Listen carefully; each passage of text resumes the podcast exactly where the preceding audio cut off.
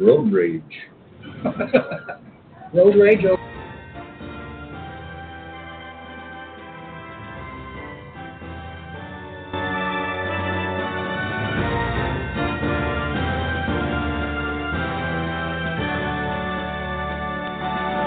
Live from Shelley's back room, it is the best political talk show you've never heard of.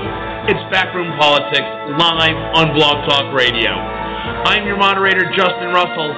Joining me around the table, Congressman Al Swift, Bob Hines, Carl Tubin, Alan Moore, Dan Lipner, and Rear Admiral Ken Carradine. It's Tuesday, which means it's time for Backroom Politics. Let's join the roundtable live at Shelley's Back Room, 1331 F Street, in the heart of our nation's. Positive. Good afternoon, America. I'm Ken Carradine, and I'm this week's guest moderator, aided ably by a soon-to-be arriving Dan Lipner. Also joining us the, around uh, the table today is Ms. Denise Krebs, former General Counsel at the Department of Homeland Security. And group, what a great week we've had in politics. Let's start off talking about the gift that keeps on giving Hillary Clinton's emails. So, a federal judge has uh, expedited the release of another 15,000 gems of joy. And uh, many people are standing by waiting to see what's out there. Uh, I guess the real question I have is what did Hillary Clinton do to torque off Julian Assange, and what uh, is, do we expect there to be a, a September and, a, and an October surprise? Denise. Yes, I, I, I do. Um, I went through the uh, the pages that Judicial Watch released a couple of days ago, and um, they had some nuggets in there. And um, you know, Peabody Energy asking for meetings, and if there are a couple of bigger nuggets, she could have some problems. I mean, the Peabody was a problem. There are some others that raised my eyes. Went, oh, I don't think so. But again, if he has something and he says he does, she needs to know now what he has. Well, I think that you're, you're correct Congressman Al. in in saying that it could cause her political problems. But this whole thing smells to me of what I went through as a member of Congress whenever I took a campaign contribution. You sold out. Well, no, some do, some don't, but the vast majority of the members of Congress that I knew did not give anybody anything for their campaign contributions. Uh, and I, I, I remember once, for example, where I attended a fundraising breakfast for myself that was chaired by my predecessor, Lloyd Meeds. Uh, and from there, we went over to a committee I chaired, committee meeting, and what we were meeting about was some new campaign contribution legislation, and he was testifying before it, and uh, I was in all, for it. And after that, we went across the street to the Rayburn Building, where we sat in, uh, marked up a bill in the Energy and Commerce Committee, uh, where I voted against Lloyd. Now, that does not sound like being paid off. So, And I and, and I'm, I'm going on a little bit because I'm, I'm trying to do an impression of Alan. Uh, but the, the, Welcome back, Alan. in any event, a, an awful lot of of what is going on with regard to the uh, in- uh, the, the uh, Clinton Foundation and what have you sounds like this, and I'm not impressed that it's terribly important. so one of the emails that has already been released uh, involved Hillary Clinton's, um, I guess, most famous aide, uh, Huma Abedin, where uh, she was contacted by someone on the uh, the Clinton uh, Foundation saying, "Hey, this guy's one of our friends. We really would like for you to have a meeting." The response back was something to the effect of, "She's uncomfortable with it, but okay." And so, you know, paying for access by by constituents, you know, not unusual as you just described, but you know, from a foreign leader, and it just so happens that the person who was seeking the meeting was the Crown Prince of uh, Bahrain. That makes things a little bit interesting. What do you think, Al? Well, let, let me speak first of all to Al's suggestion that in return for campaign contributions, he never gave anything in return, and I, I would I would question Al whether the loyalty of longtime givers would improve their ability to get a meeting with you or your staff. The answer is yes. Thank you. Thank you. On the other- That's on the- what we're talking about is access But- most of the but- time, but- Al. But, but what I was saying is that I, d- what does the access give you if these, I had, and just explained, I had given Lloyd all kinds of access and voted against him. Well, hopefully So- you're not infinitely flexible on every issue, like one of our presidential. Well, actually, in some time ways, both of our presidential candidates seem to be. But the the issue of money and politics has to do primarily with access, and if you have access and can make your case, you improve your chances of succeeding. Your issue at least rises in, into the to the field of view of the politician.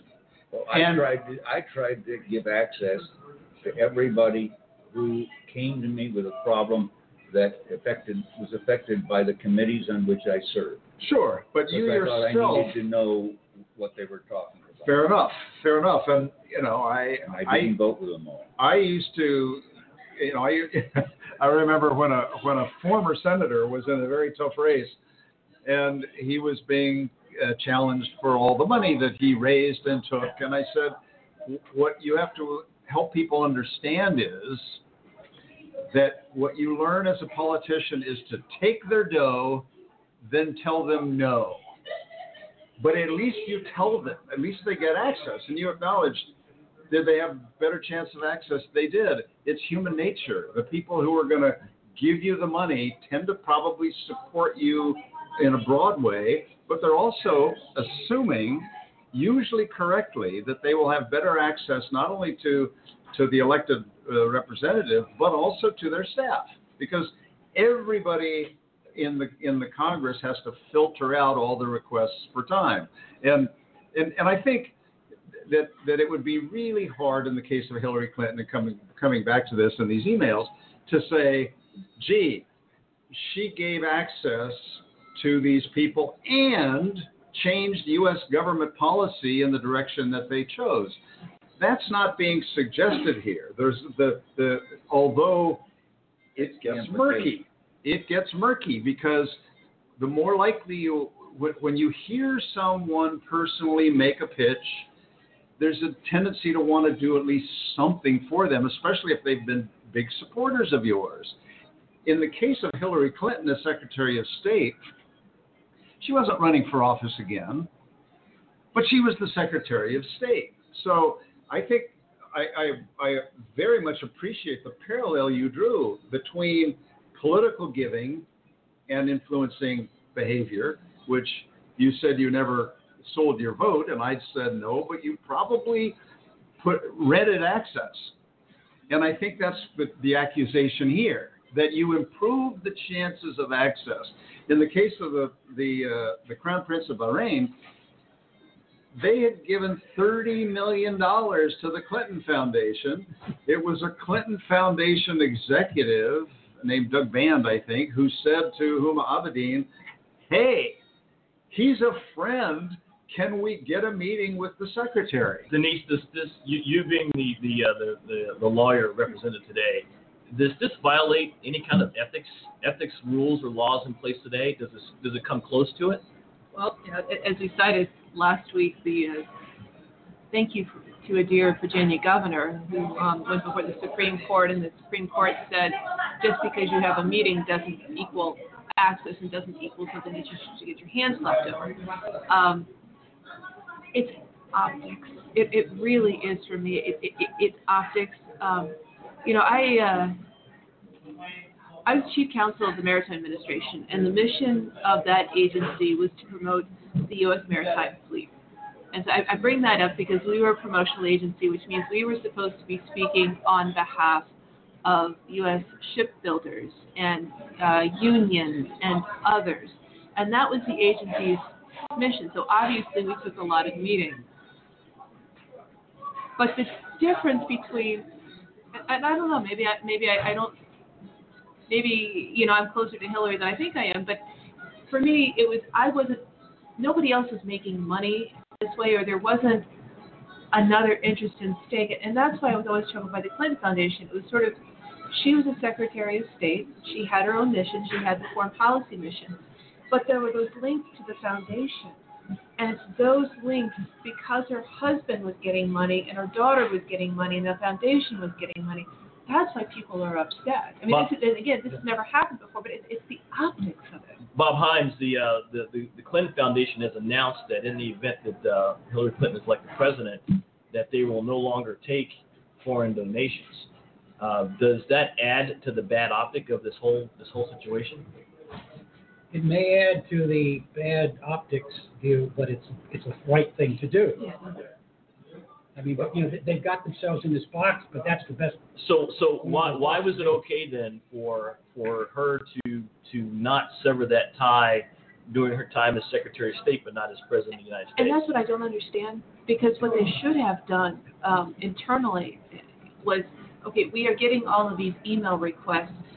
We, you know, you know, should we take this meeting? There should have been a flag planted on some of these saying, you know what, they are tied to the foundation. At some point, I, I have to wonder, did they ever go to any of the ethics lawyers and say, what do you think about this? I mean, I know she went ahead of time, but Go to ethics lawyers. Bill Clinton's one of the shrewdest politicians extant in the world today, in my judgment. He should have re- recognized the optics problem with this thing. I mean, it's a political problem. I don't happen to think that the optics are, are worth a damn. I, I think people do see that and they're putting two and two together and getting 18. Uh, but that's the truth. They do that way. And and Clinton should have seen if, if Mrs. Clinton hadn't, Mr. Clinton should have seen that this was a potential problem, and they knew his wife was going to run for president and what have you, and they should have cleared away the optics just out of common sense. Why they didn't, I have no idea. But I I I still maintain that the optics don't necessarily demonstrate that anything bad was going on. It just looks bad. Alan Moore. Yeah, I, I think that that uh, the reason they didn't do anything before is because they had generated a money making machine for the Clinton Foundation. They were convinced in their heart of hearts, hearts of hearts, that they weren't selling anything other than possibly a meeting that they could probably justify because they give meetings to donors, to bundlers, to uh, in, in this case, foreign governments who make donations to the to the foundation, and they thought, how sweet is this?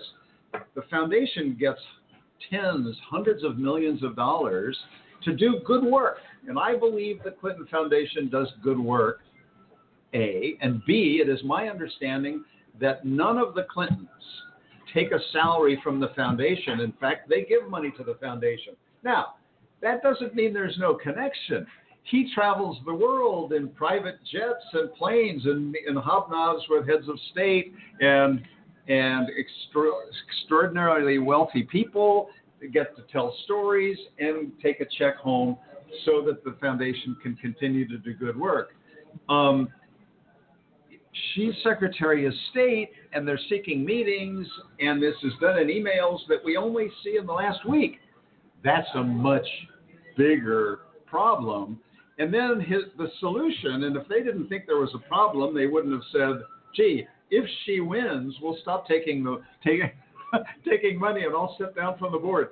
So this is like Amazon.com saying, "We have the best prices going forever."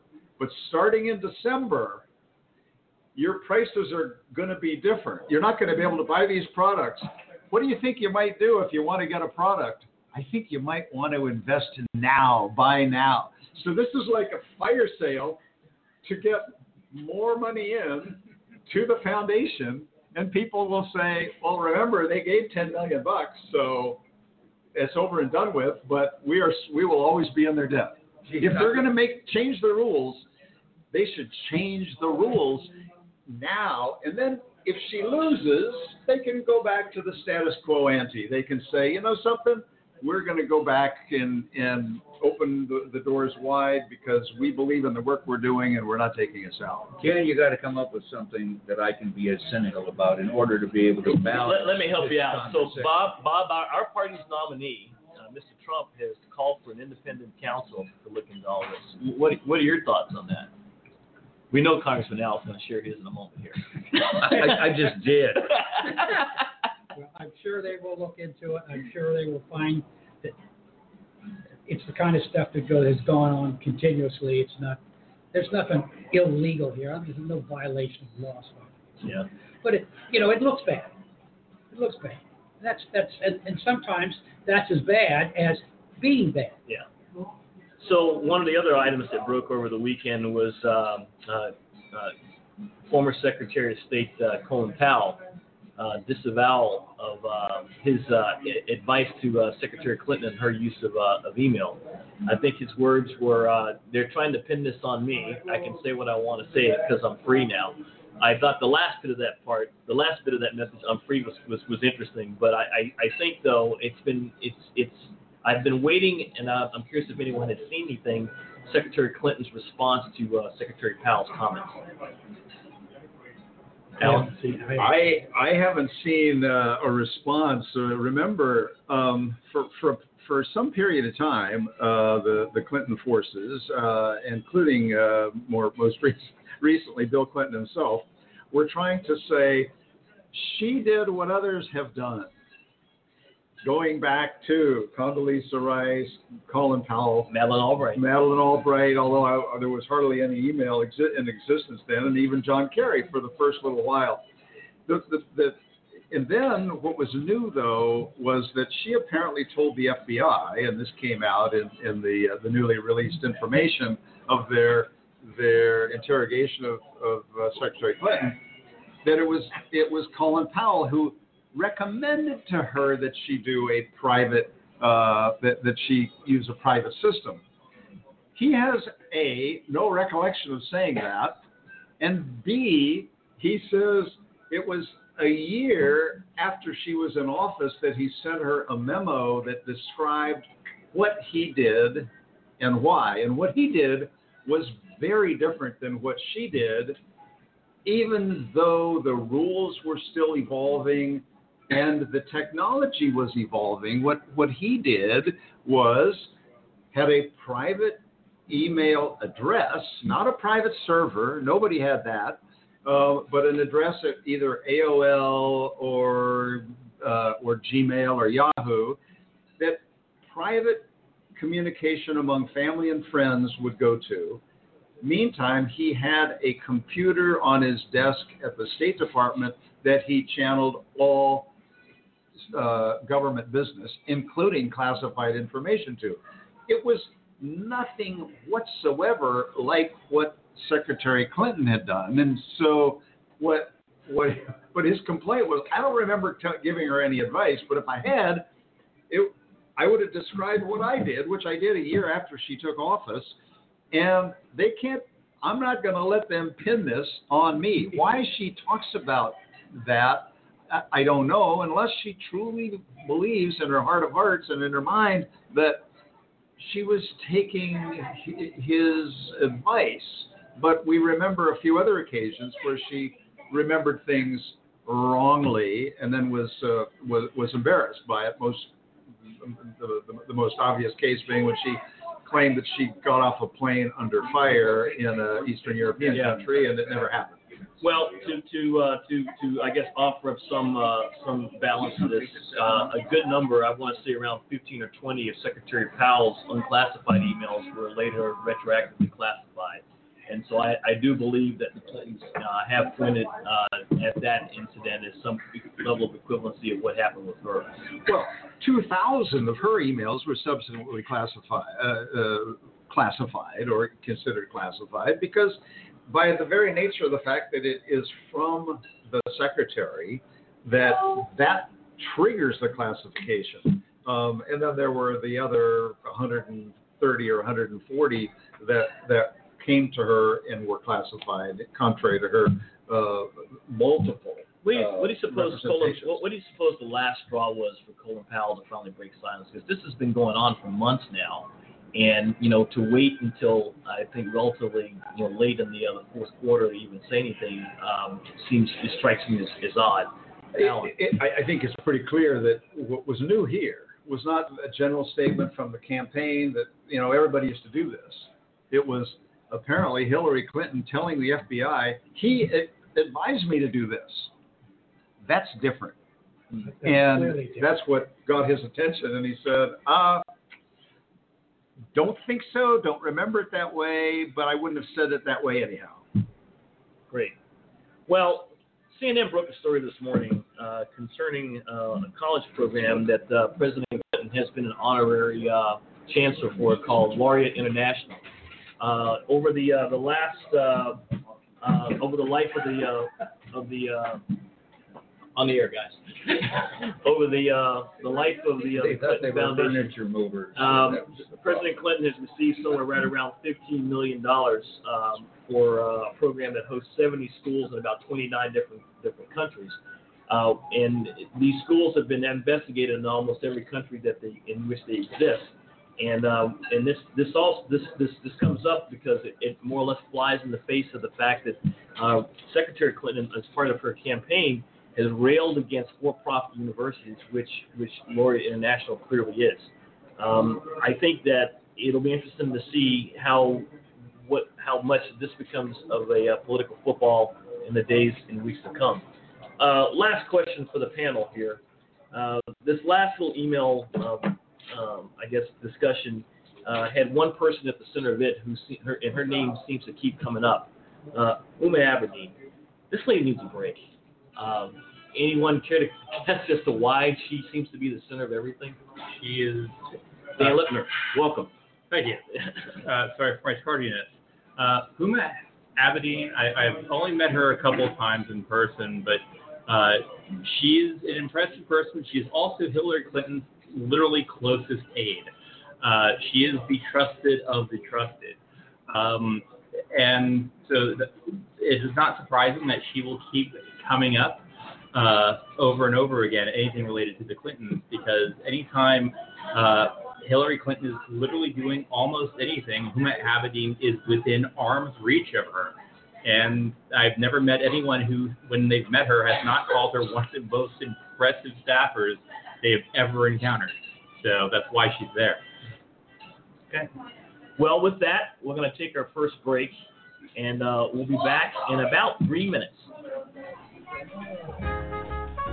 This is Backroom Politics, live on Blog Talk Radio. We'll be back in a few minutes. Stay with us.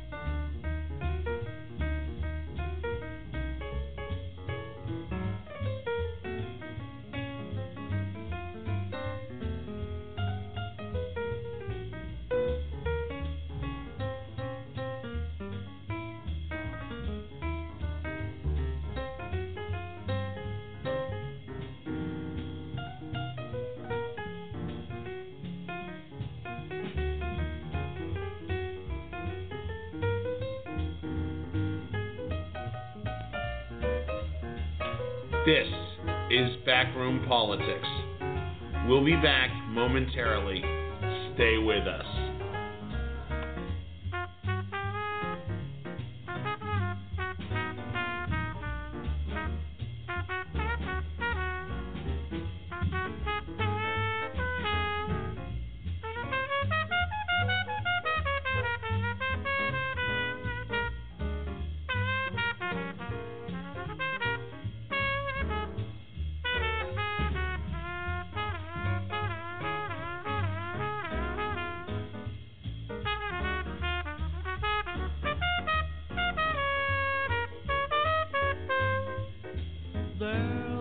No new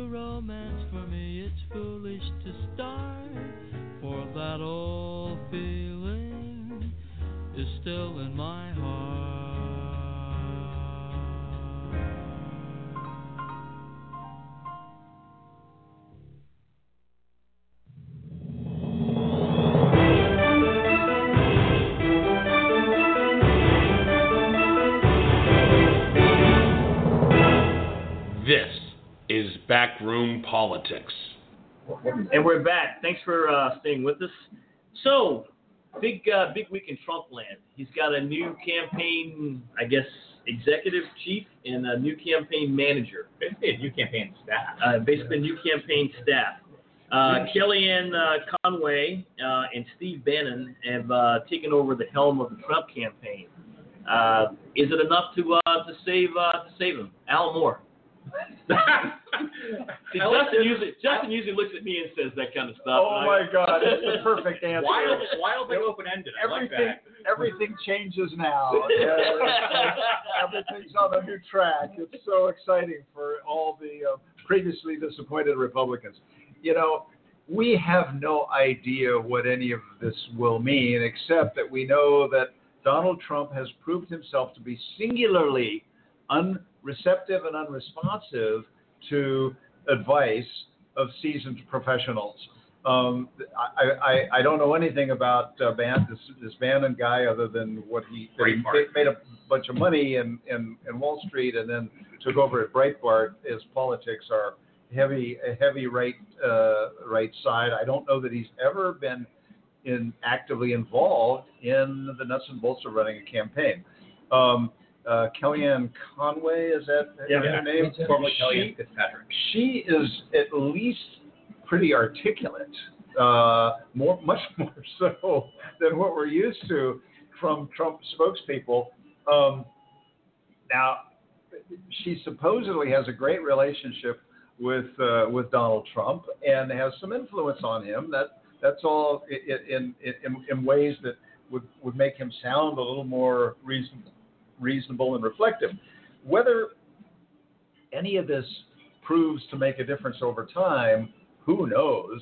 One and two, who's actually running things? One of the problems Paul Manafort ran into, along with his uh, longtime uh, uh, associations with with the Putin-friendly thugs in U- in the Ukraine, which uh, helped to, to to to bring about his end, is that he's supposedly very well organized nuts and bolts guy, but he got caught up in a the absence of, of a credible spokesperson, and then it's appeared as though he kind of enjoyed being the spokesperson.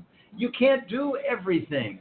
You can't build a build a structure from behind, raise money, run a nuts and bolts campaign, interact regularly with the RNC who are doing lots of this work, and then at the same time be the spokesperson who's who's trying to not step in it and clean up after your candidate. So good luck um, with to, to the new team. Um, the candidate's the key, but you need experienced, talented people, and they've only got 70 people, of, about 10% of what Hillary Clinton's got. to your point, Kellyanne Conway's got quite the resume, uh, helping out on Senate and House campaigns of the likes of Jack Kemp, Marsha Blackburn, Dan Quayle, Newt Gingrich, Ted Cruz, and even Mike Pence, uh, gubernatorial She's a- one. She's very experienced. Hines. She's very good. She will be helpful to anybody she's working with. That would listen But I to was her. going to say that what, what, what, what, what Alan said about Manafort is, is true. You can't be all things to all people, but he was pretty good. you know, in in in explaining away the latest goof by his boss. What he did not was not able to do, and what the new people seem to be able to do, is to get the boss to change a little bit and a little bit for the better. Even this latest Sunday night, even this latest Sunday night, he got into a uh, uh, a Twitter bashing campaign with uh, Donny Deutsch from MSNBC. Uh, I mean, even as late as Sunday night, and uh, so it'll be interesting to see whether they can put a muzzle on, on, on some of this behavior. Dan Lipner. Well, Kelly, uh, Kellyanne Conway, uh, her one of her first things out of the gate, and it was pretty impressive and accurate. See, when you're running for office, you sh- you you shouldn't get into fights with the fans or the refs, and the media would be the refs in this case. Uh, that doesn't help your cause, and it and she was actually articulating some reasonable points and pivoting things to the opponent as opposed to making it all about the the the the Trump show, and it, it was an impressive first move. That said, I strongly doubt it's going to be enough uh, to turn things around. Um, the gentleman from Breitbart, whose name I don't recall, um, Steve Bannon. Steve Bannon, um, he comes with his own set of baggage uh, because of the nonsense that Breitbart puts out and has put out under his name since he took over from uh, Andrew Breitbart, who passed away. Uh, so, yeah, that's not exactly the best thing you want to do. And we also left off that Roger Ailes was also brought into the team as well. It's it's rarely a good thing to bring in people to help save your sinking ship that, by the way, have their own baggage, and one of them has a ship that is in the process of going down as we speak. As latest today, uh, he was named, named in yet another lawsuit uh, by Andrea Tantaros, uh, uh, uh, Roger Ailes, along with Bill O'Reilly. So this should be really interesting. That Bill O'Reilly's getting sued too, or Bill O'Reilly was sexually harassed by Roger Ailes. Negative. He's being sued too. Denise, Denise Brett. I, I'm sorry, it, it was the Roger Ailes, Bill Riley, yeah, comment that my eyes go, huh? I would have paid to see that one now. Yeah, no kidding. I, Somebody stabbed me in my mind's eye. yeah. Uh, I was gonna make, oh. No, no, I just, I, um, one concerning thing I saw was in the Washington Post today. Um, you know, you, you, you know, Trump does not have African American voters. He doesn't have Hispanic voters. He doesn't have college educated individuals. He doesn't have uh, women. But he, he has a segment that does concern me, and that's the young uh, military veteran.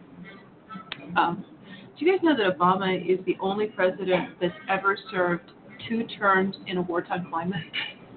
He's the only president in our history over 200 years to go and uh, to serve uh, eight full eight years. Um, and, and that's concerning to me because there's a perception right now that um, if Hillary wins, we're going to continue to be at war, but if Donald wins, we won't be at war. Hmm.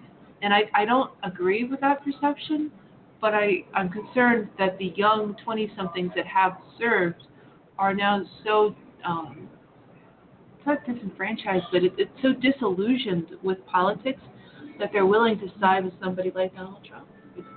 It, that concerns me. It really does. well, sorry, Al It Moore. concerns Denise that there's one or two small marginal groups that like Trump compared to the great grand majority of people. We want everyone to hate Trump. I know. I Yeah, know. you're right. No, I, I, I want everybody to hate Trump. But what I, It's easy. yeah, well, that, that's easy. But what I don't want are the veterans to hate Hillary because they think that you're going to continue to be in a war zone. I don't think that will happen with her, but there are literally statements in the Washington Post where it's, I'll vote for an asshole before I'll vote for a conservative um, Family show. Democratic hawk. Family show. I mean, those are not statements that are good to be making. I wonder, I wonder what percentage of veterans are white males. Do we have any idea? It's got to be. A, a, a- Not as much as they Majority, used right? be. pardon me? Not as much as they No, but I'm just thinking that you know they do in, in some ways reflect to the the the the, Yes. the nation Yes. that that white males are where Trump gets the majority of his support, including from from veterans? Actually, I think, I, I think that's actually a Yeah, different question, and, and I'm glad you posed that because I was thinking about this. Because having dealt with VFWs or other veterans groups around the country, um, the the ranks of the military are pretty diverse, especially in the enlisted ranks. The officer ranks a little less than, still diverse, but not as diverse as the enlisted ranks. That's very true.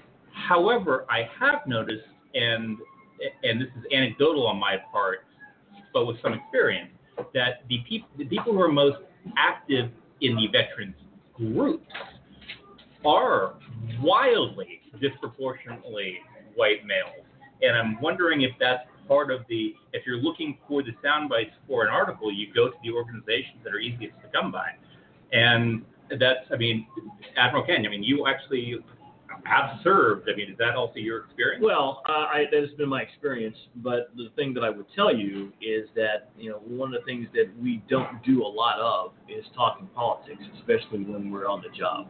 We don't do that. Uh, as a matter of fact, the more senior you get, the less um, people are aware of what partic- particular political ilk you might be. You just don't talk about it. And um, because at the end of the day, the person in the White House is the boss, regardless of what party they belong in, what, what party they're, they're in. And I, I agree with that, and I think that the generals should be keeping their mouths shut whether they're in or out.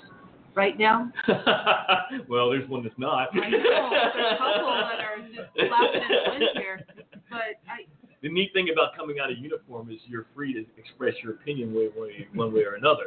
And the other neat thing about it is those people who are still in uniform are under no um, legal requirement to, to do as we wish they would do. So one of the things that I think that's pretty neat about being a retired uh, flag officer is that now um, many of the opinions that I might have had to hold on to when I was in uniform, I no longer have to do. But at the same time, you will never hear me speak of the president, uh, President Obama, or either of his successors in a disrespectful manner. I may not agree with their policies, but I would never, you would never, and most most professionals will not uh, denigrate uh, the office by indulging in, in personal attacks, Nor should they. nor should they. Um, while we're talking about Trump, I want you to know that as the uh, the the the, the, uh, the representative African American panelist on the uh, on on the group, I, I look both ways to keep from getting shot as I cross the street coming in today.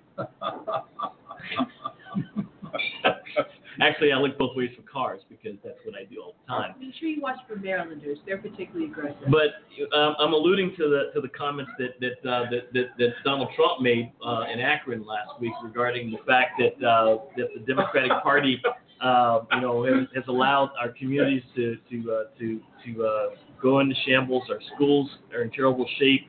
We get shot walking down the street. You know, what the hell do we have to lose by giving him a chance? And, and, and youth unemployment is 58%, Yeah, exactly. which it's not. But well, let's let's not let's not confuse the issue with Yeah, that so- fact. so somebody- Dan Lipner. So somebody did actually fact check that, and based on the numbers that he used, it wasn't even employable youth. It was all youth, and if you used white youth or any youth, it gets pretty close to the same number. I mean, it was an insane metric he he chose to parrot. But the real question, yeah, the real question, so. The, the white the comparable figure was 50%. the real question is: Does he really think that at this particular point that he's got a message that's going to resonate with with Black and Latino communities? I mean, he's already down. I think 90. Uh, uh, he's got one percent following in the Black community and about 12 or 13 percent in the Latino community. I don't think he was trying to Congressman get to, to, to the black community. If he, were, if he were going to try to talk to the black community, he might have talked to some blacks. Yeah, that would be useful. Oh, I, I, Al. can't- I, And his audiences, I think he gave that speech twice. I think the audiences were almost totally white. And I think he was trying to uh, send some kind of a message to them uh, that uh, that he could be balanced or something, some kind of a message, because I don't think that uh, it was, not staged to be a particularly uh, uh, uh, rep- to, to present be presented to the a black audience. It's nice correct. Yeah, it, it, it's not. I mean, if you go through the, the papers, it's the Aryan Nation. It's, it's. I mean, that's quite frankly, those are the ones that he's, you know, he's drawing to. Um, you know, it, you look at everybody that you know is, is supporting Trump, and they are all of one hue. Um, you look at Not all of them. To be to be, to be perfectly honest, he, that that's not completely true. He's got a he's got a very small minority following, but it is not it is not a, a completely uh, white male uh, demographics that that that's following him. There are some albinos, there are some people that can a little bit. There. right. I mean, but it, it, it, it Two or three of albinos. yeah, exactly. I mean, he, he, he Well, is some tra- black people who are just wrong. well, there's that. he is pandering to the worst, the worst of the worst with everybody. Yeah. But uh, so, so to Congressman Al's point, Hey, Lipner. Save this conversation. Congressman Al has it absolutely right.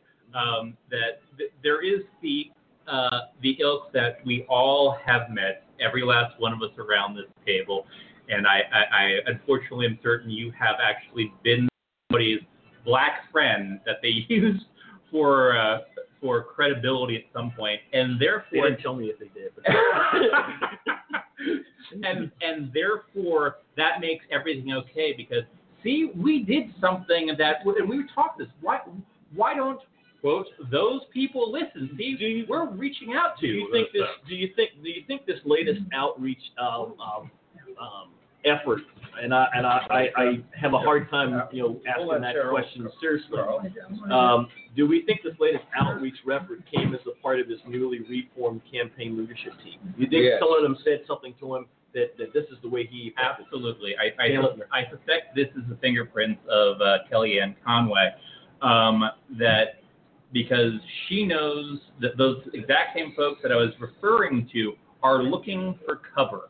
Um, the folks that might have um, that things that the Republican Party has on, is, on occasion in the past hinted to, but not on the level of Trump's over the top insanity uh, that that gives at least the varnish of respectability, and that that was where that speech was supposed to go. I, I don't think it succeeded, but I think that was the goal.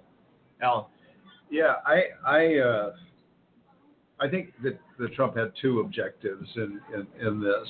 Neither one uh, succeeded, in my judgment, because the the message to African Americans came across as patronizing, um, and this universal generalizing uh, and exaggeration of what the facts are. But what what he was trying to say is, hey, African Americans, I know you've been in the pocket of the Democrats for a long time. Why don't you give somebody else a try? Because are you really satisfied with how things have worked out?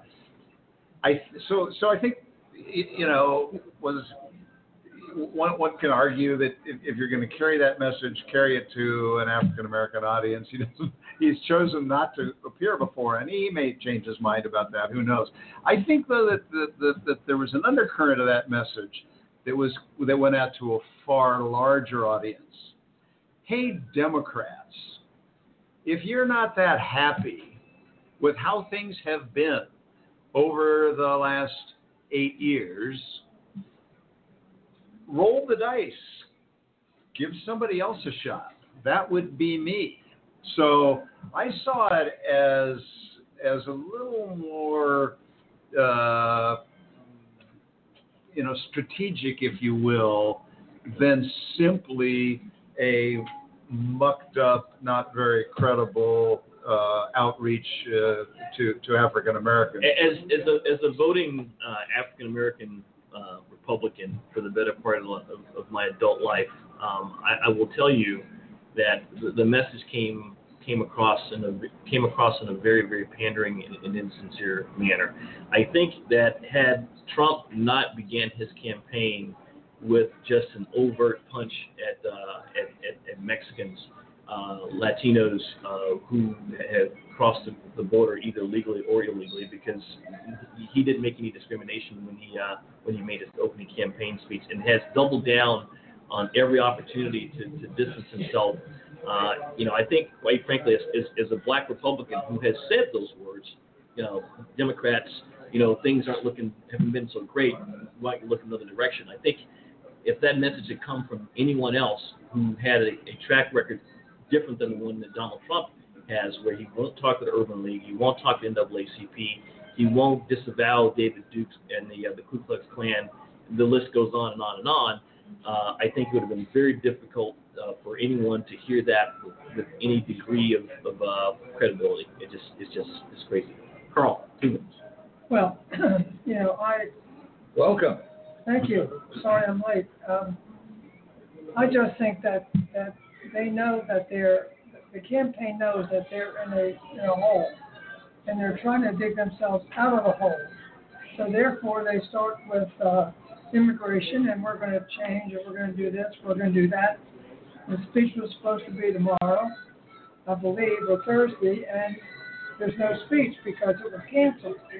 And a lot of, some other events have been canceled. He's only going to fundraisers this week, evidently, although that could change, uh, time. Wait, I thought he was self-funding his campaign. Is was that one of the pillars to his uh his, his race that he was self-funding? Where did that go? Self-funding the primaries. Yeah, right. And unfortunately for him, more of the general than he had intended because uh, the, the the fundraising lags. I don't remember him say- making that clarification Yeah, during I the primary. mean, especially towards the end. So so, you so know, taking taking Carl's it's point, not brand new. taking Carl's point, uh, Trump is down in Virginia, Ohio, Florida, Pennsylvania, and Colorado. But Plus, Uh, the- plus the fact that, um, um, hmm, I'm having an Al Mobley. Yeah. Uh, The fact that, that, you Join know, the club. he's really, That's funny because he sometimes has Carl moments. Or well, that's because we're so, Yeah. good friends. But anyway, I mean, the campaign is really struggling to, to get out of the hole, to, uh, to, to, to do things that might bring people back to, to them. Uh, but, you know, you know, to, to make a speech before a all white uh, audience, maybe there was one African American there, was ridiculous.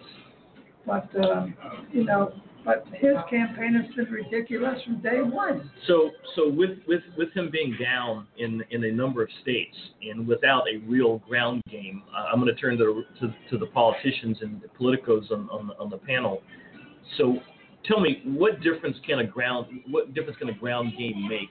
What's, what's it do, Carl? Then, then Dan. It makes all the difference in the world. What did he do? What do they do? They, they make sure that they have pre, every precinct covered. All of the boring stuff that is essential. It is vital. They, they do the phone calling to make, and ask, ask Ken, who are you gonna vote for? Donald Trump. Fine. We leave that, that name aside at this point. And they, they, they call as many Democrats as they can and get a, uh, pledge for them, from them, that they're gonna go out and vote. And those are the people who on election day that are called and offered a ride to the poll, uh, and that kind of thing. And it's every, the ground game is everything. Dan Lipner. Yeah, so I've worked on three presidential elections and a bunch, bunch of other statewide races, some congressional races. Um, so the, the, the, logistical undertaking for preparation for this is enormous. Everything that Carl mentioned is true, but you lay, layer on top of that the people who who have issues getting to the polls. You have you layer on that the low information voters that we talk about frequently. That that's right might not remember that election day is actually coming up, even though it's all over the place in the news, but it's not mentioned on the Kardashians. Um, so you you have all that logistics. So when I was in Philadelphia in in uh, 2004 for the Kerry campaign, uh, you know, I actually happened to be uh, friends with the folks who were doing in the transportation department. And you might ask, why do you have a transportation department? Well, that's because we basically rented every van, truck, minivan, anything that could transport people, not just in Philadelphia, but in the entire Northeast, were rented on the days going up to Election Day. That's an enormous undertaking. Not to, in addition to that, you have to pay for them, you have to rent them, you have to have people who can who will drive them. Add to that the litany of places that have early voting. So now you have polls to polls. So when you're, you know, the getting getting those organizations, making sure the those those polling places are prepared to take a large number of people that might be showing up because, oddly enough, not all poll workers actually expect people to come vote early. So sometimes they try and make sure there's preparation in advance. It's an enormous, an enormous logistical undertaking that's pretty impressive to witness in the chaos that is that is an election day. Because by the way, you also have people doing their actual jobs and lives on election day as well. There's a lot to do there. It is, it Well, is, Heinz. it is an amazing structure when you look at it. Yeah. And it can't be put together overnight. No, And that was the next question. So given given he's got a very very light footprint with regard to a ground game in most of the the, the, the key states, is there enough time for Trump to put a, a, a ground organization in place and it be effective? Dan? No. Why? Takes Well, it takes longer than he's got. It well, not only does it take You've got to, longer. you've got to identify people. You've got to, you've got to, you know, train them. Rent the trucks. You've got to rent the trucks, the cars to get there. You've got, to, you've got to get, you've got to get, you've got to get places where people can sit down and get a bite to eat and then go back out and work. It's a huge, huge, huge. slow, round- slogging kind of an So so so organization. Yeah, it's so, horrible. so so given that given that But there's one big thing that he doesn't have. This is the one biggest part. You also need the experienced people who have done it. Yeah. It is not an easy thing that you just pick up and learn on the fly. There are lots of people who are there that do it, and, and, and kudos to the young folks who step in, but none of them step in alone. There's always somebody guiding that along because it's hard work and there are things you have to be taught to do it. So given doesn't have that, any of those. So given that, why why is he going to places like Texas, where he, where, where he, that's a red state? He's, he's he's gonna he's gonna take Texas. He's gonna win in Texas. Yet he's going he's expending time and money to go to Texas to do rallies. Dennis, Denise, Because of the optics. He has happy, smiley people behind him. Oh, angry smiley people. Well, but he has folks that are, um, you know, there aren't clashes, there aren't fights. I mean, for example, if he was to pop into, oh, I don't know, Manhattan, for example. If I you were to don't- go home, you mean? Yeah. I, I don't think he would get the response he's getting in, oh, Tennessee or Texas. You said he's going to win New York. What are you talking about? Yeah. But I mean, it, What you know, happened to your head? you know, if, if he was to do that, it would be bad for him. Carl Tubin. One thing, one thing also is that uh, Priebus has mentioned on a number of occasions that all, most of the people at the RNC are in the field. And I think it's a lot of BS because I think that uh, they're, they're, they're not in the field. They don't have a, such a big contingent in Washington that could, that they could send a lot of people to the field. Number two, that uh, uh, a lot of the Trump money that is raised, I've been told, is going to the RNC for the for the uh, Senate and House races. Now, how much of that is true, who knows? Um, but the time that he should have been doing the the organizing in the states and setting up a ground move, ground movement was right after the convention and through the month of August so that in September, he had people in a lot of different states organizing and getting things ready. So, It's, it's Congressman worth pointing out that, that, that- also benefits the down ticket people. right. The Senate candidates and the congressional candidates benefit from this get out the, the Republican vote, get out the Democratic vote. And they're not used to doing that themselves. I mean, that's one of the things that they rely on their national parties and their state parties to get done. Uh, If, if there were some of them that were had the foresight to put it together themselves, they probably could find the talent to do it.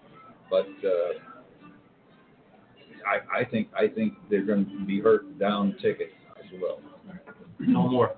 Yeah, I I know very little about uh, how to run a successful uh, presidential campaign, and you know, you we, you just rely on people who've been there and uh, and reports and so on. But the numbers are scary. He's got about 72 people in the in the, in the organization, and and uh, Secretary Clinton has about 730 or something like that. And that's like in Brooklyn. So, so you know, I don't even know how, how you count these people, and then there's volunteers. There, there, the the the body count is difficult. I did see one one piece of data this morning that that Trump that the whole plan, partly as as was acknowledged around the table, there's there's no time or money to to to build a, a, a, an organization between now and the election of hundreds of people.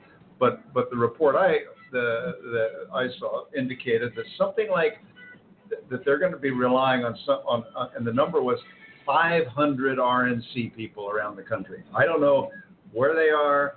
Uh, there's obviously a core number of states that matters the most, um, and and I, but having said that, we are using conventional metrics, and and and convincing ourselves, I think correctly, that he will never be able to get a, a, a, a normal, regular number of his own people in the field by conventional metrics.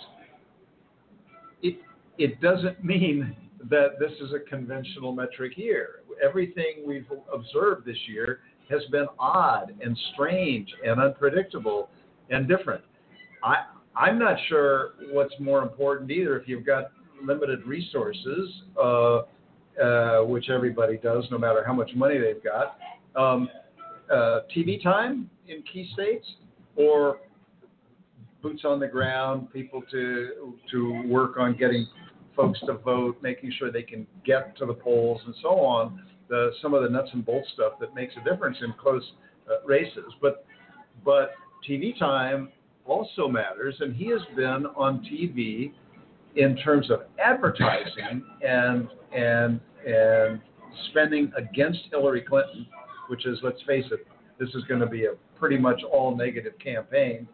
Um, he's just not out there with targeted advertising. He's certainly out there with free media. Every day it's a new surprise and some new outlandish thing that offends many of us, but obviously appeals to some.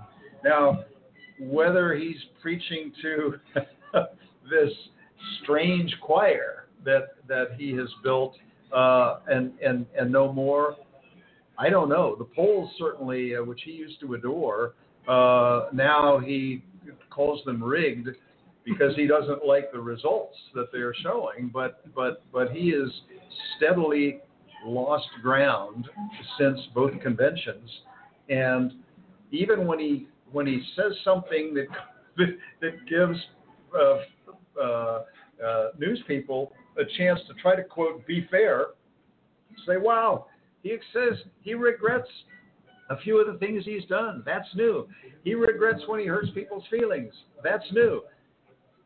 And then the next day, he says more things that are hurtful and harmful. So it, it, it, it's a different standard that is being applied to him, even when he does one of these little mini pivots. But wouldn't you agree, though, as odd of a year as it has been, the polls have been pretty accurate in their in their prediction of the outcomes of, of the uh, of the of the primary races. They've been right on target. On the, Repub- on the Republican side, yeah, not the Democratic side. Democratic side, we've had a couple surprises. Yeah. Uh, Michigan being the most noteworthy. Okay. But uh, I, I want Thanks for that. to throw in something about the 500 Republicans coming from Washington D.C. across the land. if Reagan, If I were a Republican, that would scare me to death because I, as a Democrat, playing most of my politics at the local level, somebody coming from Washington, D.C. is scary. They are arrogant. They think they know everything. They don't know the local territory. Keep them away from me. And uh, I, I think the Republicans, if they have the 500, are going to run into some of that problem. And I, and I have no idea where they're coming from. If, if the 500 is an accurate number, I am not saying they're coming from Washington. There may be people in place now out around the country that that that normally a a presidential candidate would uh, or campaign would work alongside. Well, I don't you're- know. If you're a I don't know. Republican, you should hope so. Yeah. Dan Lipner, last word. Well, that's one of those things that's kind of interesting with Trump being at the top of the ticket.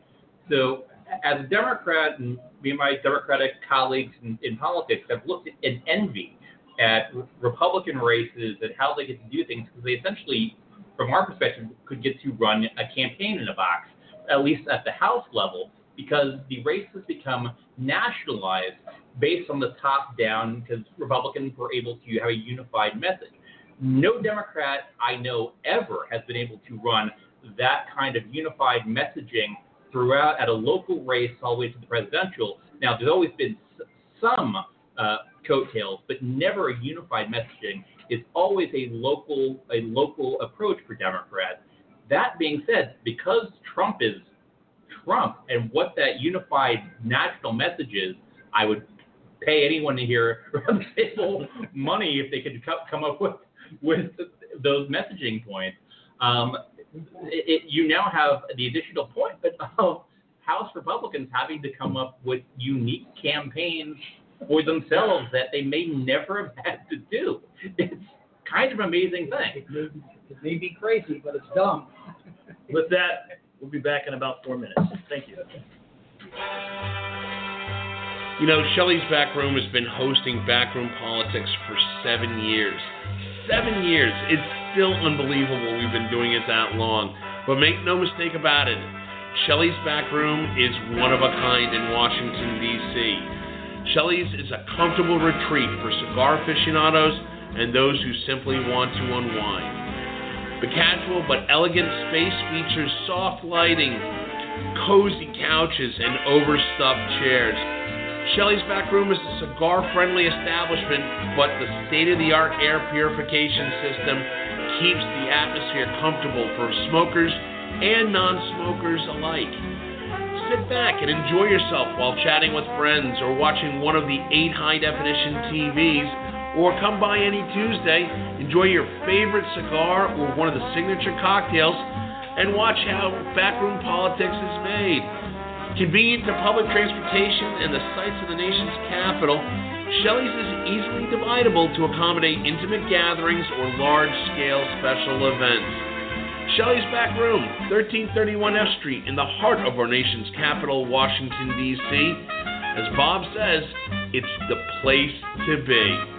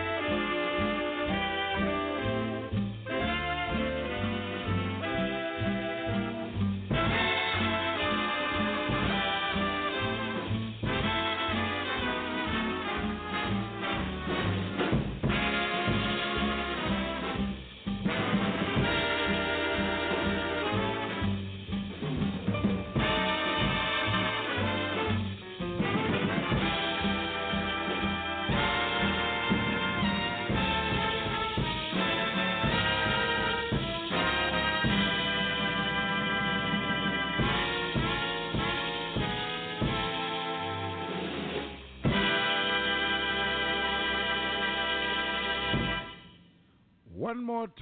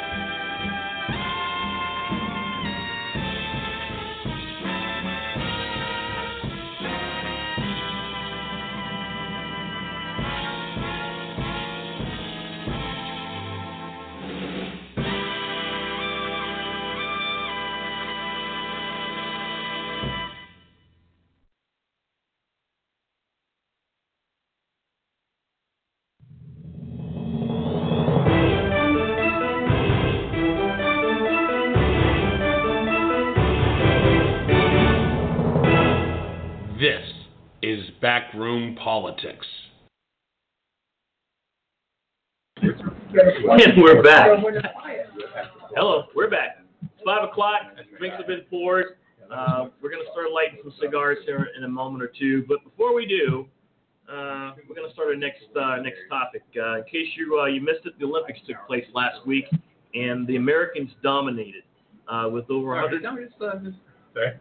What There was a little bit of a doubting Thomas over here. about My uh, stat on Obama being the first one to serve a full eight years as a wartime president. And okay, we can talk about that a little bit later. As I was saying, um, the Olympics wrapped up on Sunday, and uh, the Americans we, we, we dominated with 121 medals, uh, 46 gold, USA. 37 um, uh, silver, and 38 uh, bronze. Uh, next behind us was China with 70, and Great Britain with 67. Um, we saw some new heroes come out of the uh, the Olympics this time. Uh, uh, local Katie Ledecky with her swimming prowess. Uh, Simone Manu- uh, Manuel, uh, first African American uh, woman to uh, earn a, uh, a swimming medal, proving uh, some stereotypes are not true. Uh, Only some. some are true. uh, Michael Phelps is still an animal, and amazing, absolutely amazing. Uh, he knocked down a 2,000 year old record. uh, Simone Biles, and we had one anti-hero, and uh, we're going to talk about that a little bit, Mr. Mr. Ryan Lochte. Um, it would appear that uh, his initial reports were that uh, he and a couple of his swimming teammates were held up by people masquerading as police officers when they went out in town on uh, on break after their after their uh, Olympic win, and were held up at gunpoint. Um, uh, Mr. Lochte, uh, uh, not soon thereafter departed, not too soon thereafter departed uh, Brazil, came back to the United States, but uh, a couple of his teammates hung back for whatever reason. And uh, as they were on their airplane, uh, getting ready to take off, uh, in a scene not too uh, different than uh, the last moment or two of Argo, the movie, uh, the police came and the police came and, and uh, yanked them off, and uh, and that's when the truth started uh, started coming out. Apparently, these young men um, um, probably got a little overserved, over imbibed, um, um, vandalized the bathroom at a gas station, uh, were held up by security until they were made to pay for their damages, and then uh, were set on their way. Um, it remains to be completely understood why uh, this this story morphed into the one that it did, but it turned into a huge embarrassment for the American team, and uh, and has resulted in uh, Mr. Lochte losing a good number of his sponsors, uh, not to mention Speedo and and, um, uh, and I think one of the magazines whose name escapes my my mind. The thing that interests me about Congressman that, it was a self-punishing crime. I mean, probably none of us here would have believed that a one to three million dollar fine would have been appropriate in that instance. But that's what it cost. him. I mean, it was self-punishing. Courts don't have to do anything. Carl Tune. the other thing, the, the, the uh, Speedo was one of his uh, benefactors and, and Polo was the other. And you take those two away, and that's quite a bit of money that he lost, plus whatever else he had going on. And uh, it was just, you know, I mean, there there was just no, no nothing to to uh, apologize. I mean, he they they just were were awful. They went off the reservation. They they were celebrating. They got drunk and blew it. All of them. Dan Lipner. That said, this is the opening for Speedo sponsorship. We will all gladly uh, do the radio show in Speedos if they would like to sponsor the show. Uh, that said, it's highly unlikely. Uh, Speedo take No. one look at us and said, not a chance. no, but no, but but but, but, Dan, no. Say no. You're just speaking for yourself. no. So, I, I've not worn Speedo in 25 years. I swam competitively in them years ago, but I'm not. so that that's Dan, ha- Dan has a secret desire to wear a Apparently, speedo. apparently. He may have one on now. Yeah. Maybe maybe we ought to buy you one. It was his birthday so- last week. So what I was so, so what I was trying to say, uh, both, both uh, seriously and jokingly, the joke uh, that so Ryan Lochte has, has been appropriately punished. Unfortunately, he added to the the the stereotype of an u- ugly American, uh, which is a stereotype that we could do without. Uh, but in addition to that, I was also a competitive swimmer in high school, not in college. And swimmers, being swimmers, I was not terribly surprised for a, for especially male swimmers out of the pool. Kind of tend to be a kind of crazy bunch. I suspect it's because you spend a lot of hours looking at the bottom of a pool. Are you excusifying me? I'm not excusifying. I'm just saying I'm not not surprised by it. Uh, the, the, the kind of crazy stuff that I've heard swimmers do, and this kind of exceeds, considering the numbers of swimmers there are versus football players or hockey players. Male swimmers do some crazy crap that just because it's not a sport that gets a, a lot of following, doesn't get a lot of ink. But I'm not wasn't surprised the least that it happened. Carl Tubin. I'm, I don't know what the, uh, what, what they do when they sit down with these people before they go on to an Olympic, uh, uh, competition. But I tell you, I would, I would make sure that they are prepared for the next Olympics and that all of them are given a, a lecture of how to comport themselves when they're in a foreign country. Alan Moore. Uh, They do that. They do. They do that in a huge, big way. But you've got guys who are, I I think Lochte's case, he's is he 30 now, 28, 29, 30 something. I mean, he's He's an adult. he's an adult. He's making a bunch of money. He just won himself a, a, a gold medal and one or two others, and they're partying. They're done. They're done. They haven't drunk had anything to drink in months. They go out and they get drunk. Even that, I mean, because this this this thing, you know, I, I think I I have no love for for for this guy Lochte, but boy, talk about disproportional punishment. Woo! Um, it, it, it's because because what happened to these guys is their their vandalism was apparently quite minor. Now that doesn't that, that doesn't that that doesn't uh, defend it. It was quite minor. These security guys show up. They are police, but but acting as private security guards. Hence this whole business about showing a badge. The guy had a badge, but he wasn't working as a policeman at the time. And then they pulled guns on these guys. They did pull guns. Now, unfortunately, uh, uh, and then they and they until they paid some money and they gave them a couple hundred bucks for for some damages. They never should have opened their mouths about it. It would have all gone away. Having said that, a they're still drunk and then hung over the next day, and they had guns pulled on them, which I've fortunately, knock wood, haven't had a gun pulled on me. Uh, had had death threats in the Peace Corps in the Bolivian Andes, but no uh, no actual guns pulled.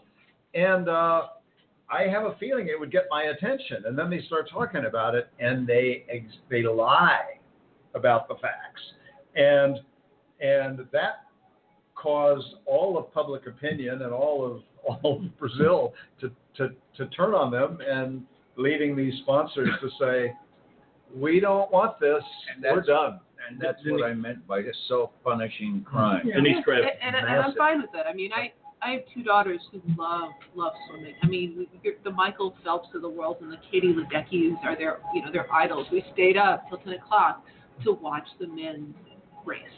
Specifically because we wanted to see if Michael Phelps was going to get the gold the last time with Michael Phelps and Ryan and Ryan Lochte. I, you screwed up, buddy. And and I have no sympathy for you um, because you really not only do you tarnish yourself, the American public, but you tarnish yourself to a lot of kids who look up to you for your success.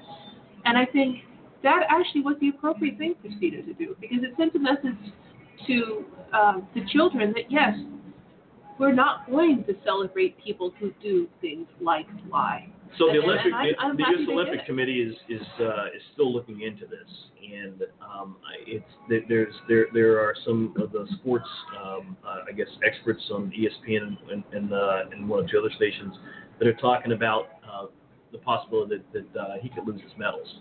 Is that taking it too far? That's taking it too far. And it's worth Yeah, noting, and, and this is also to Alan's point, um, the, the most unfortunate thing of this poor Lochte, aside from the fact he did it, and there was punishment absolutely required, and this wasn't an official report he made. Unfortunately, it was a, a statement he made to national press that picked up the story instantaneously.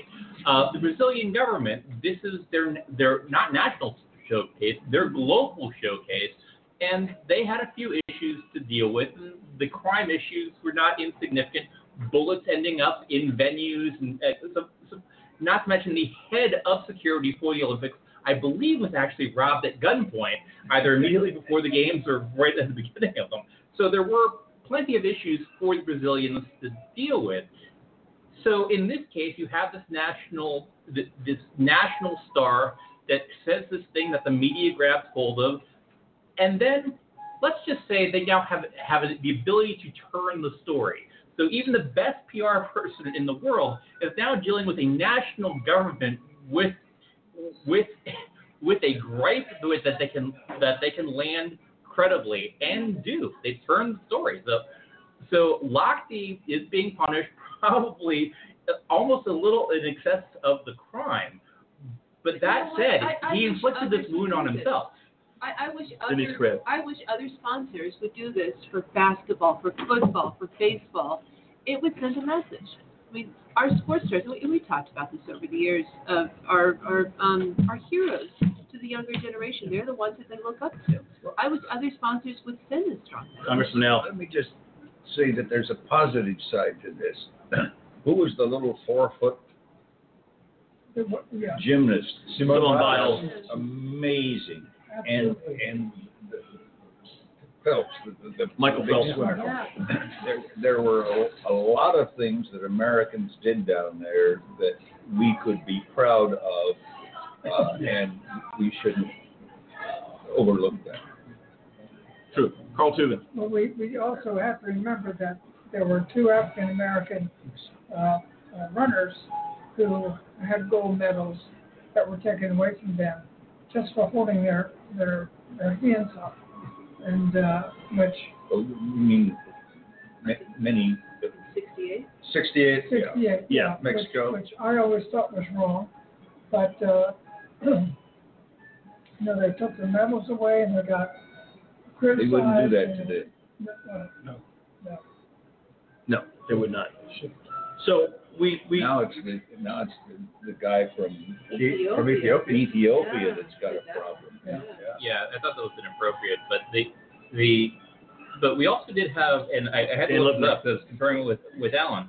We we had a Muslim American woman wear win a bronze medal in a hijab, which is kind of since we were talking about Trump just previously, a pretty impressive in your face to that entire segment of not Trump but Trump world. Yeah. That representing our country in the best of all ways. Um, yeah, there's plenty of good to see from the Olympics, not just our country, but from other countries as well. I mean, there were downsides that uh, worth noting. The the Egyptian, I believe, an Egyptian wrestler who refused to shake hands with the Israeli who's competing against, and somebody else who actually refused a competition to, to actually compete against an Israeli, which was unfortunate, completely against the uh, the the uh, ha- ha- what the games are supposed to represent. That said, there's But that- always, That's happened a lot over the past 25, 30 years. which is unfortunate, but Yes, but that shouldn't that shouldn't paint the rest of the Olympics. No, well, and and remember, Congressman Al. wasn't it a, a- a Canadian runner that stopped to help the American runner who fell down and helped her hobble through the rest of the race yes. and gave up what chance she might have had? They helped each other. Yes. Um, and not to mention, uh, was it the uh, the runner Usain Bolt, uh, who who who stopped Stop an interview. to show to show respect to to uh, to our national anthem. Uh, I think in, in, in a lot of ways, if if, uh, if people missed that, they should go and find it on YouTube because that was fairly impressive. Yeah, it's, it's an amazing moment. I, I would like to think most American athletes would do the same. I suspect maybe not. But well, if you watch, if you watch, if you watch uh, television, uh, any any any sports show, I see more than a few professional athletes who haven't uh, quite gotten the, the word that you don't really kind of stand around with your hands in your pockets, looking all over the place when the national anthem is playing. But The no, other- but, but, the other- the, the- the, respecting somebody else's national, national anthem is, is It- very it- impressive. Carl Tubin. I didn't see, I didn't see that particular situation, but, you know, that's part of the Olympics. They should not have been giving gold medals when there was a uh, race going on. So, uh, I mean, that's, Bad planning on their part. yes. Yep. Very much so. All right, we're going to take a break, and uh, we'll be back in about uh, three minutes. You know, Shelley's Back Room has been hosting Backroom Politics for seven years. Seven years. It's still unbelievable we've been doing it that long. But make no mistake about it, Shelley's Back Room is one of a kind in Washington, D.C. Shelley's is a comfortable retreat for cigar aficionados and those who simply want to unwind. The casual but elegant space features soft lighting, cozy couches, and overstuffed chairs. Shelley's Back Room is a cigar friendly establishment, but the state of the art air purification system keeps the atmosphere comfortable for smokers and non smokers alike. Sit back and enjoy yourself while chatting with friends or watching one of the eight high definition TVs, or come by any Tuesday, enjoy your favorite cigar or one of the signature cocktails, and watch how backroom politics is made. Convenient to public transportation and the sights of the nation's capital, Shelley's is easily dividable to accommodate intimate gatherings or large scale special events. Shelley's Back Room, 1331 F Street, in the heart of our nation's capital, Washington, D.C. As Bob says, it's the place to be.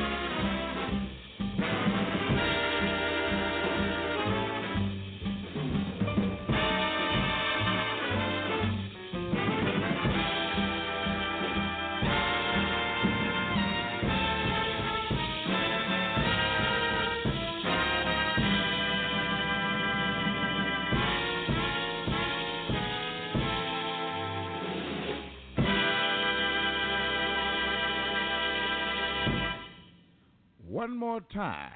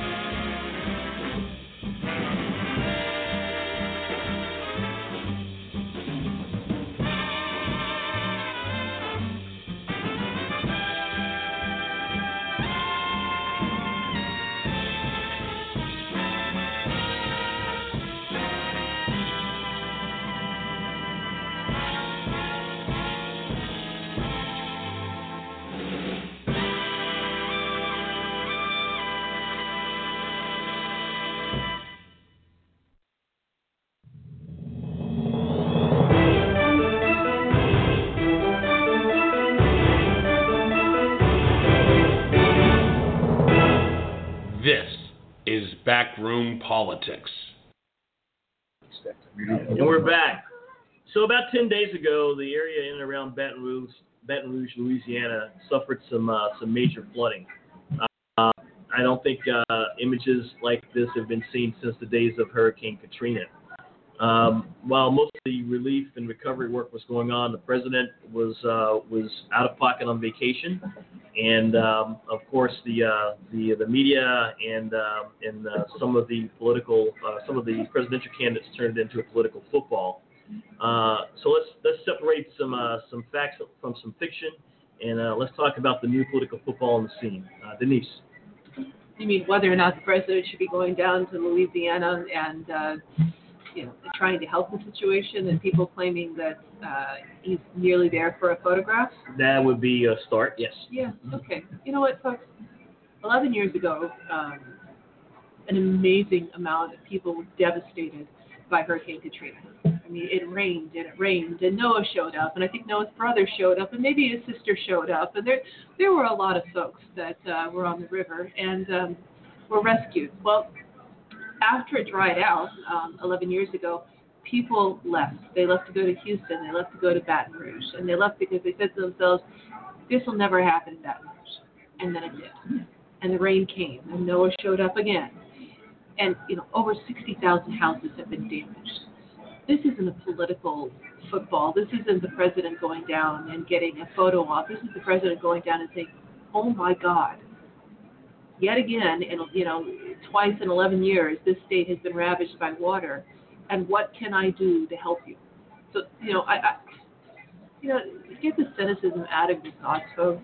These people have lost their homes. The president's going down there to help, and the best way he can help is to see what happens. And I say that because you're going to have to trigger the Stafford Act. You're going to have to open up the coffers. You're going to have to make sure that he fully understands what all the U.S. agencies under him are going to have to do to make sure these men and women and their families can go back into their homes. Should President And Obama He's got, he's got to get on and say, good job, Brownie. his his his we're going to get to that here in a moment. Should President Yeah. Obama have gone have, have been there, have gotten there sooner? No. No. Why? Something else. And I can't remember who it was that, that said this, but I remember I had an incident, smaller, big flood in my district. And I have big floods in my district every year anyway. And I, I noticed that every time I showed up early on, everything stopped. You know, to brief the congressman on, you know, all of that. And so I didn't go one reporter from the Seattle Times just eviscerated me for not showing up. You know, and I I think pass a law and say that the top ones can't show up for at least 48 hours because they will bring everything to a halt that needs to be done. Carl Tube and then Dan. Well, first of all, um, you know, when, when the president goes down, everything stops. And, and, uh, uh, it really causes a lot of, um, mean, they do that for presidents too. They don't just. yeah, it, it really, it, it really, it, it, it slows everything down. so he sent his secretary of Homeland Security down. Um, uh, he had FEMA down there, and and it's just it's it's really, you know, if I go, uh, hopefully I can talk to people and, as Al says, see what's going on and see all the damage. And and then then when he comes back, hopefully he goes to Congress. Uh, FEMA, I know right now is is uh, low on money, and and a lot of people don't want to give them more money, and and this boosts his uh, his arguments as to why FEMA needs the money. Dan Lipner. Okay, well, a couple of things with the current flooding and contextualizing how this compares and contrasts to Katrina. So, part of the reason the president showed up in Louisiana, it's worth noting that uh, gov- the governor, uh, I believe it's John Bell Edwards, um, Democrat. uh, governor, Democratic, newly elected, relatively newly elected governor of Louisiana, has said explicitly, you know, if the president wants to take his time coming, that's okay. We have other things to do. But unfortunately, uh, the Republican nominee, Donald Trump, did go, and there's pictures of him handing out food and canned goods. I, I don't slight him for that. But the undertone with this is Katrina.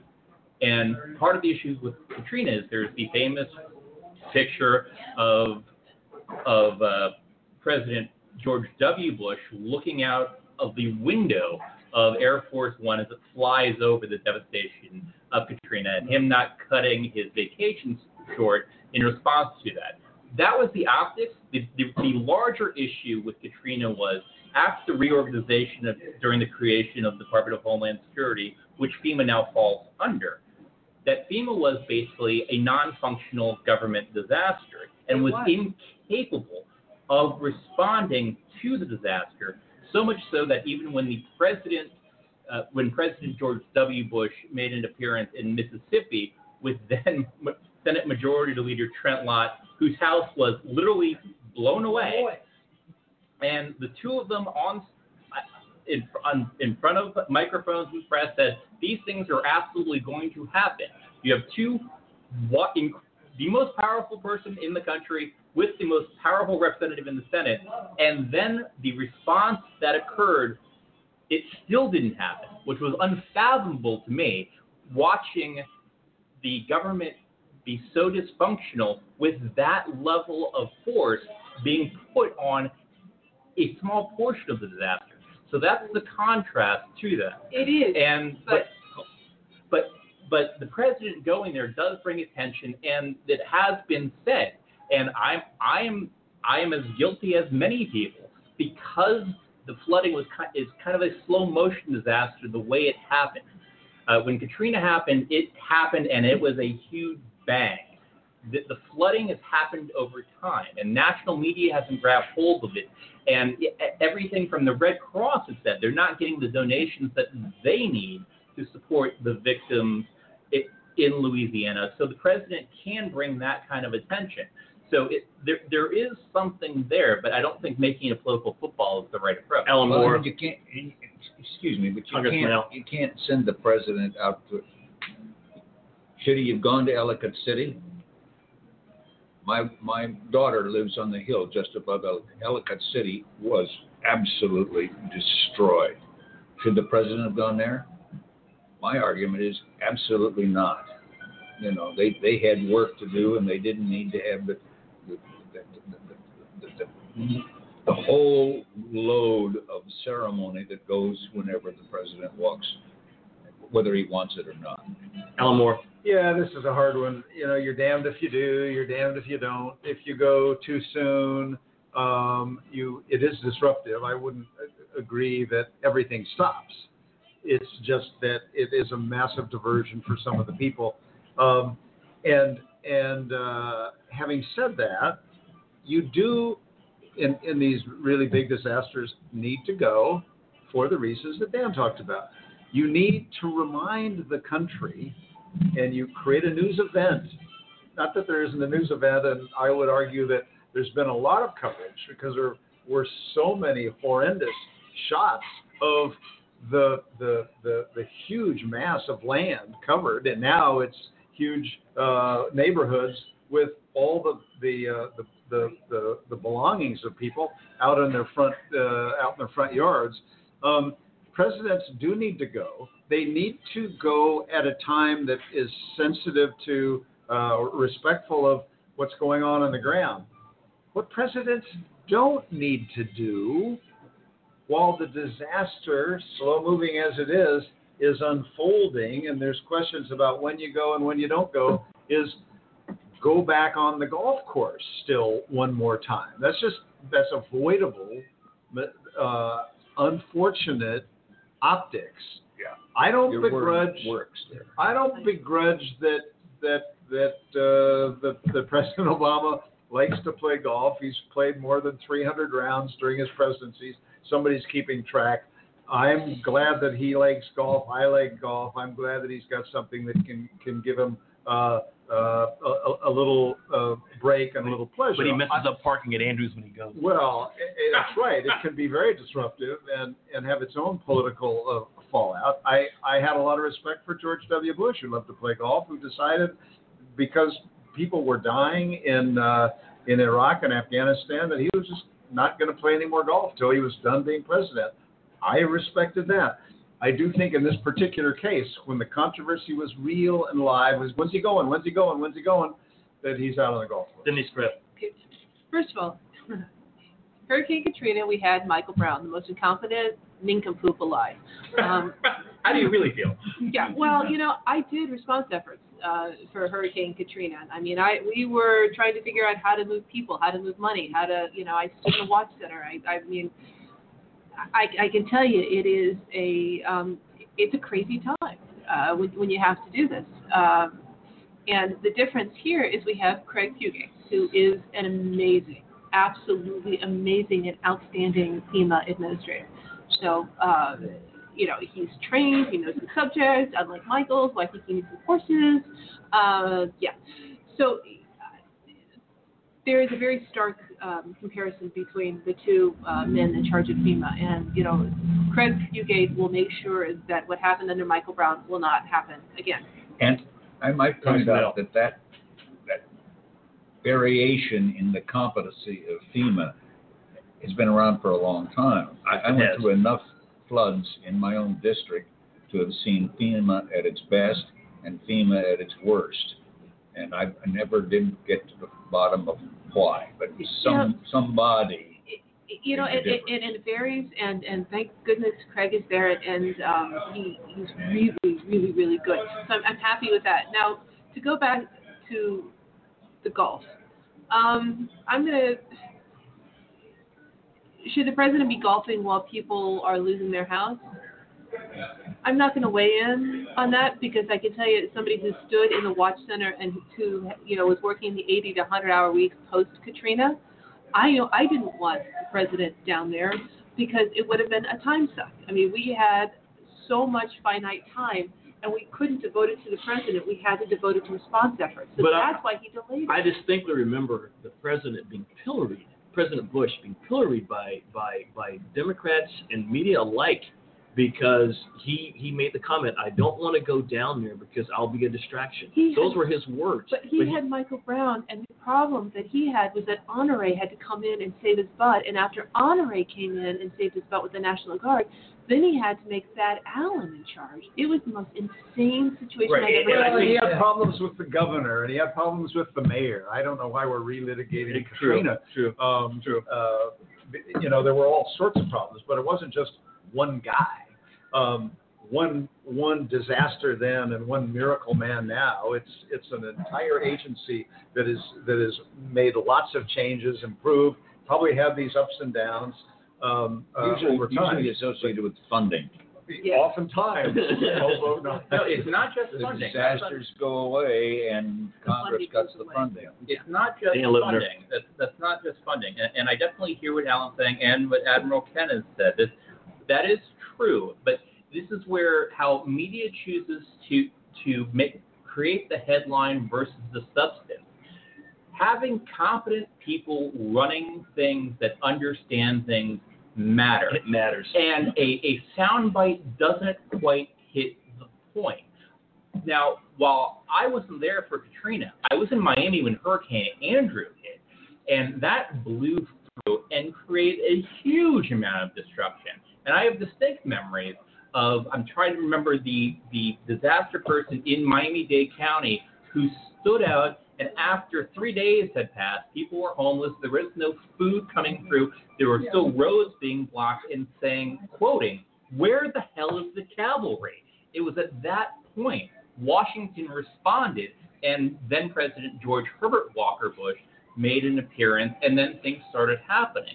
And things shouldn't have to come to that level for government to function.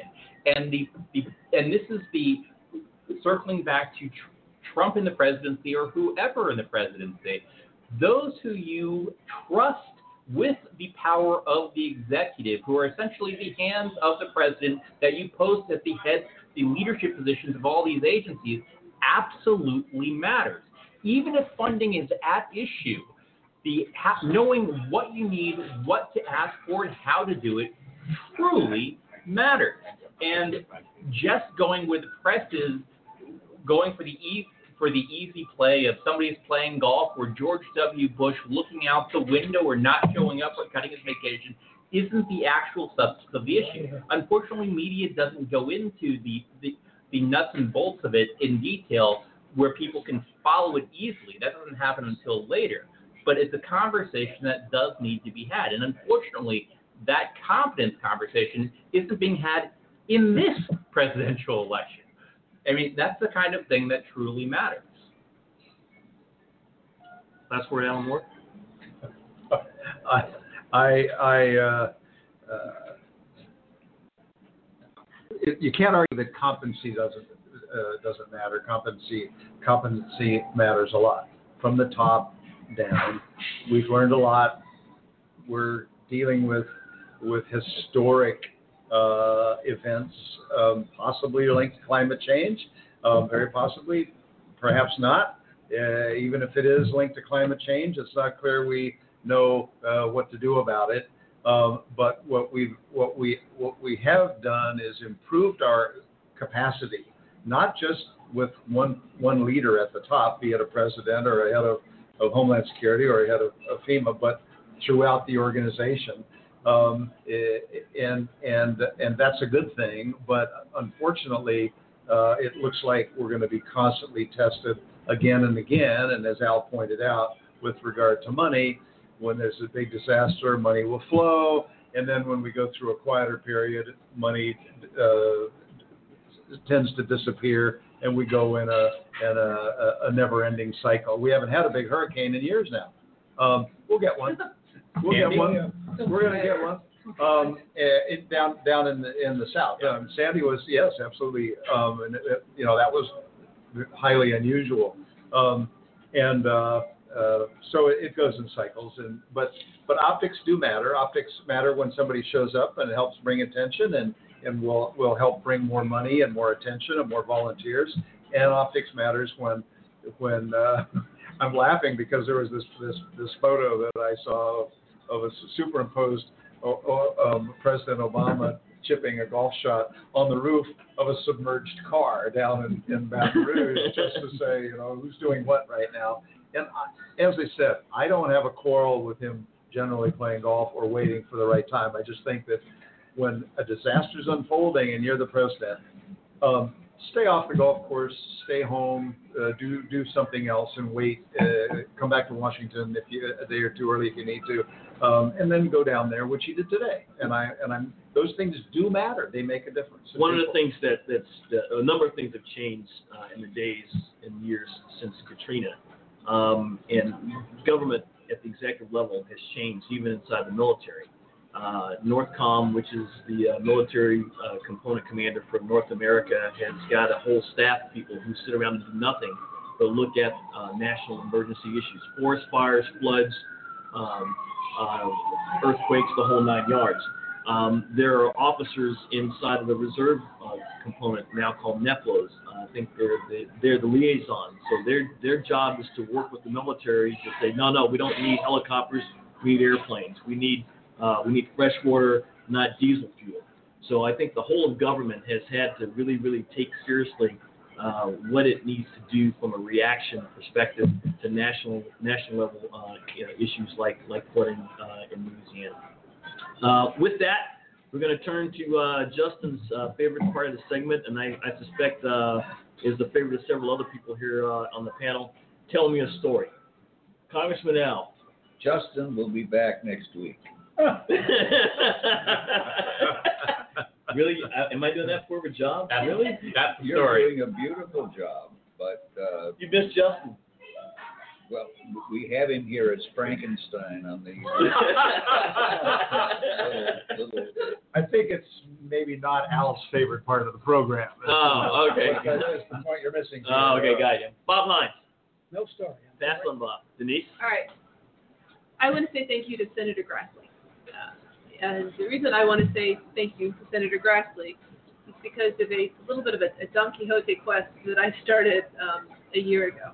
Uh, a year ago, I FOIA'd the Department of Justice for information regarding the crimes occurring in Washington, D.C. And Justice originally came back and said, no, no, we don't have the information. I, I appealed that decision, and he said, no, no, really, truly, we don't have that information. And then I sued them, and I said, and they still said, no, no, we still don't have that information. We, we still don't know um, how many people are being prosecuted for crimes occurring in Washington, D.C. Well, what I didn't know when I was FOIAing and then suing was that Senator Grassley, chair of the Senate Judiciary Committee, sent a letter to the Justice Department and said, so, you know, there's this U.S. attorney that you guys want me to confirm, and I got a couple of questions for you. And one of them is about this, this really, this kind of this lady named Denise Krepp, and um, I hear she's FOIA'd you. Um, so why don't you hand me that data? And uh, lo and behold, Justice did. Justice gave Senator Grassley the crime data that I had been looking for. Not only did they give it to Senator Grassley, they said, well, Senator, now that we've given you the information, will you confirm the U.S. Attorney? Wow. Denise Krepp like that with Charles Grassley, Grassley, a Republican, Republican. of Ohio. So History. it, it, it, It's it's snowing in hell right now, isn't it? In but, the you- spirit. but you know what? The lawsuit's still on because while justice gave the information to Grassley, they filed a motion of summary judgment against me and said we still don't have it. So we went back to the judge and said, um, Judge, we got a little problem here. While they're claiming they don't have it, they gave it to the senator. What do you think? And the judge has not spoken yet. Not yet. That's a sanctionable offense. If it exists and they don't, Yeah. I, I, I would, I would. Yeah, that's a little tell bit you of a this, problem. that- Oops. Go ahead.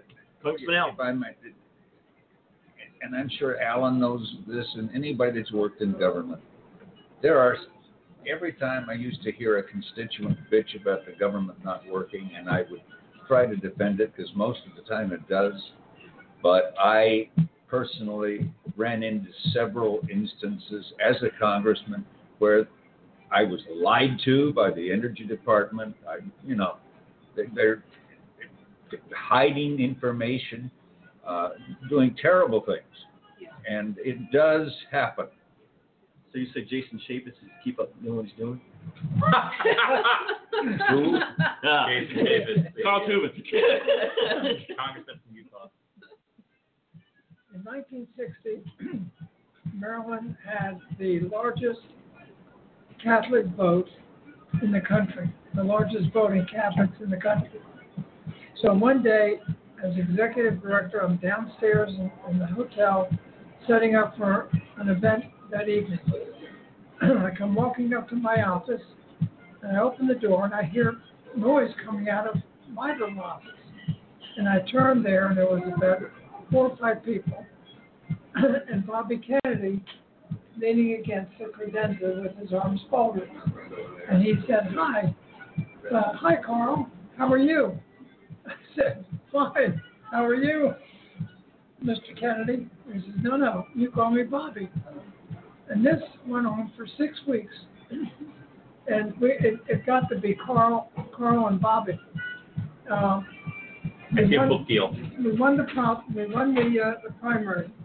We get to the convention, and I got there a few days early. I come down to the lobby to go to a meeting at the headquarters, and he runs up to me and he says, "Hi, my name is Bobby Kennedy.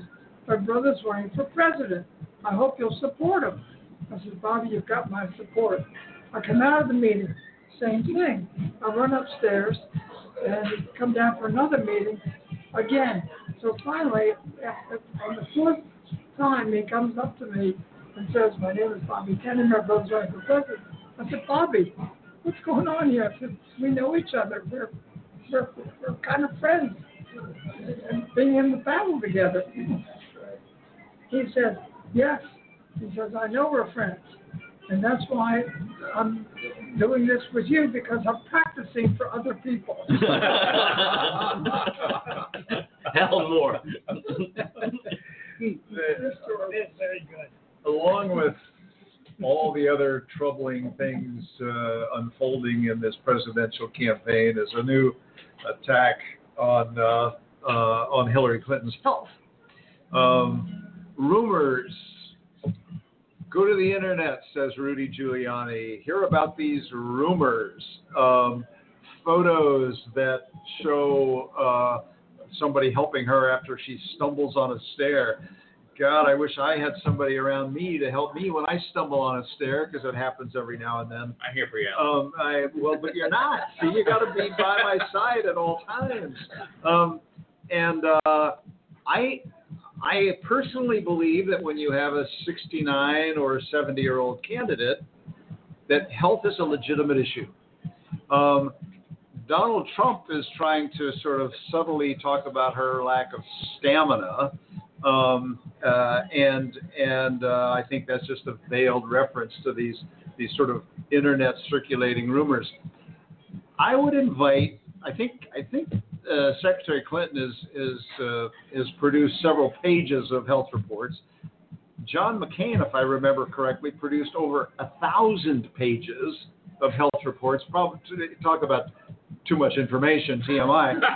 Um, Donald Trump has produced four paragraphs from some general practitioner who had served him, who who made the extraordinary final comment that Donald Trump was the most physically fit candidate for president in the history of the country. Now, that is so absurd on its face that I would like to see more personal health information about Donald Trump. We'll probably see it about the time we see his tax returns, which uh, likely will be never. Um, but but uh, I think it's legit. And if there's new information about Secretary Clinton, let's see it. But otherwise, uh, let's put up or shut up if you're uh, Donald Trump on this one. Dan Lipner.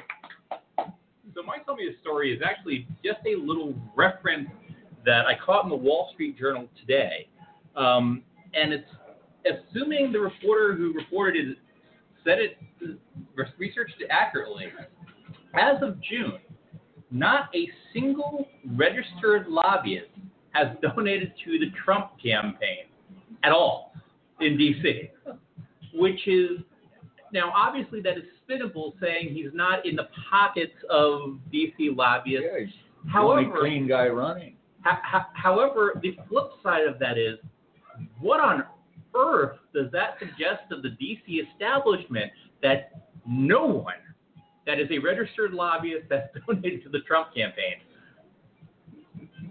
Call me a skeptic. Doesn't doesn't make sense. So. Uh, the Wall Street Journal tends to, it's not the editorial page, actual rep- reporting. So, It's amazing. So uh, my uh, my contribution is um, is uh, from uh, my my personal life. I had a, uh, a friend of mine who is a very ardent uh, friend and neighbor who's a very ardent uh, Trump supporter, uh, and I were having a little telephone. Well, it started as a, as a text conversation, but I believe texting should be limited to yeah, okay, uh huh. So I picked up the phone and and, uh, and gave him a call, and we started having a conversation. And he asked me point blank, you know, what my intentions were, and I said I'm not really sure yet. And he took it upon himself to inform me that, you know, anything less than a vote for Trump would be a vote for Hillary Clinton. And so I thought about it for a minute, and I said, you know what? You're not going to put that on me. I said that, uh, you know what? I refuse to be guilted into anything. If this country, if my party was really paying attention to what was really good for the country, we wouldn't even be talking about a Trump candidacy. And uh, with that, our conversation ended. Hopefully, our friendship didn't, but uh, gentlemen should be able to agree to disagree. Um, this has been Backroom Politics. Uh, we're on every Tuesday from 4 to 6 Eastern. You can follow us on Twitter, Facebook, uh, backroompolitics.org, or at blog, blogtalkradio.com. don't forget Sidewire. And Sidewire, thank you very much. Uh, you can send your critique of my performance today to my mom. I'm not going to give you. I'm not going to give you her email address, but you can you can you can send you can send it care of uh, Justin at backroompolitics.org. Justin, we miss you. We hope you're having fun out in the left coast, spreading conservatism in a manner that only you can do. Um, and uh, we are we are we are live from Shelley's back room, deep in the heart of uh, Washington D.C. Bob, The place to be. thanks a lot. Good night, America.